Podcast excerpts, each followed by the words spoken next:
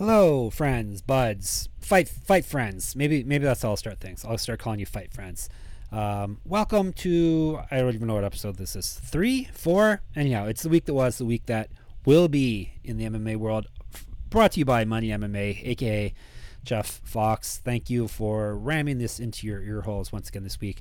Thank you for supporting the Substack that I run. Um, I'm going to have a little f- short free version here so you people that don't subscribe can know what what the rest of the subscribers are up to.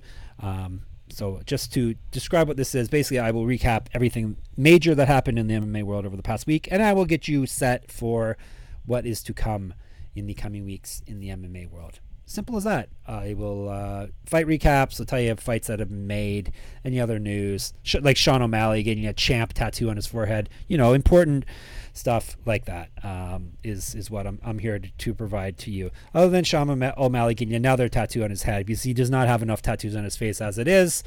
Obviously, he needs one that says champ as well. Um, hopefully, he doesn't lose, and then he'll have to get what X put in front of it or something like that. But anyhow, that that is something to be worried about for another day, and something that I don't have to worry about. Uh, I have nothing tattooed on my face currently. most important news, other than that, was UFC Fight Night Holloway versus the Korean Zombie went down. I want to say last night, but it was not last night. It was early yesterday morning. If you live in the East Coast like I do, 5 a.m. start time. It was. No, I did not watch it live. Guess that um, outs me as not a, a hardcore or something, but it doesn't work with this here lifestyle lifestyle of an old middle-aged father. So uh, I did watch all the fights, obviously, though. A pretty fun fight card up and down, uh, even though my prelim picks did not come through. Um, main card picks definitely came through. I killed it there, so I, I, pulled the nose out before I crashed. The main event in Kallang, Singapore, in the Singapore Indoor Stadium was, of course, Max Holloway versus Korean Zombie. And Max Holloway must have heard myself, my co-host on the uh, on that other podcast I do, um, which would be what's that called? The MMA Gambling Podcast, I believe. Yep, that's that's the name of it. Uh, he must have heard what we were saying and what Chan Sung Jung was saying about him not being a knockout artist, more being a pitter patter type striker, because he knocked out Chan Sung Jung. Uh, 23 seconds into the third round, made him go splat, made him actually do the Nestea plunge face first onto the canvas. Uh, one hitter quitter, a walk off knockout, whatever else you want to call it.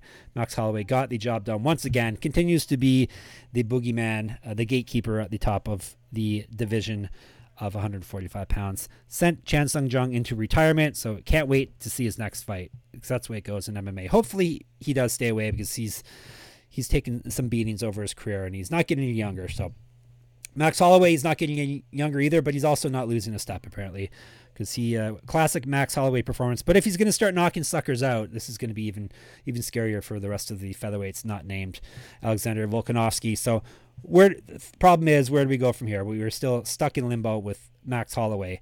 Um, do you want to feed him young up and coming prospects and have him beat them, and then you don't have uh, viable ch- title challengers? Do you feed him the Chan Sung Jungs of the world and let him?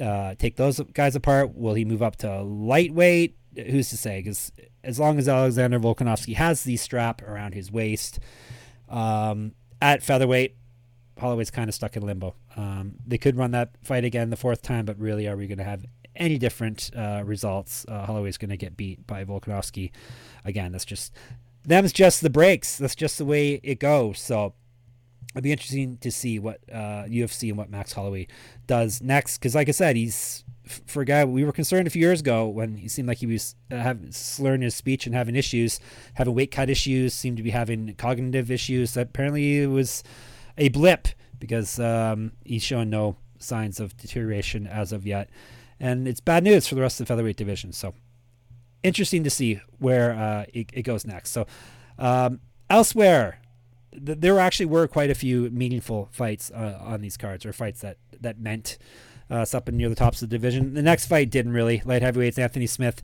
controversial split decision win over Ryan Spann, 28-29, 29-28, 29-28. Smith won the first round, got destroyed the second round.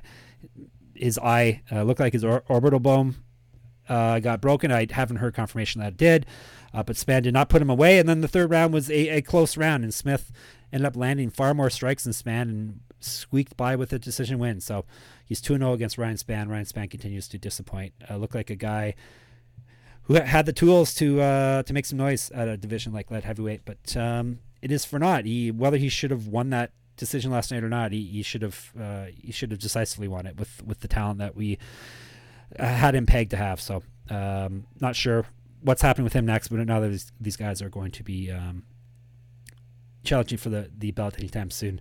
Uh, Giga Chikadze is back. Didn't look like classic Giga, but he got the job done against a game Alex Caceres.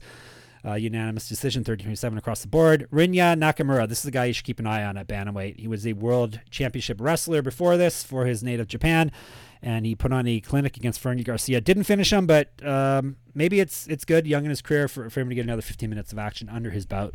Uh, 30-26, 30-27, 30-27. He's just a not a boring lay and pray type wrestler. He's always looking for the finish. Um, good striker as well. So Rinya Nakamura, keep an eye on him uh, at bantamweight. And then women's flyweight. This may be the most meaningful fight outside of actually probably the most meaningful fight period, uh, since Holloway's not going to get a title shot anytime soon.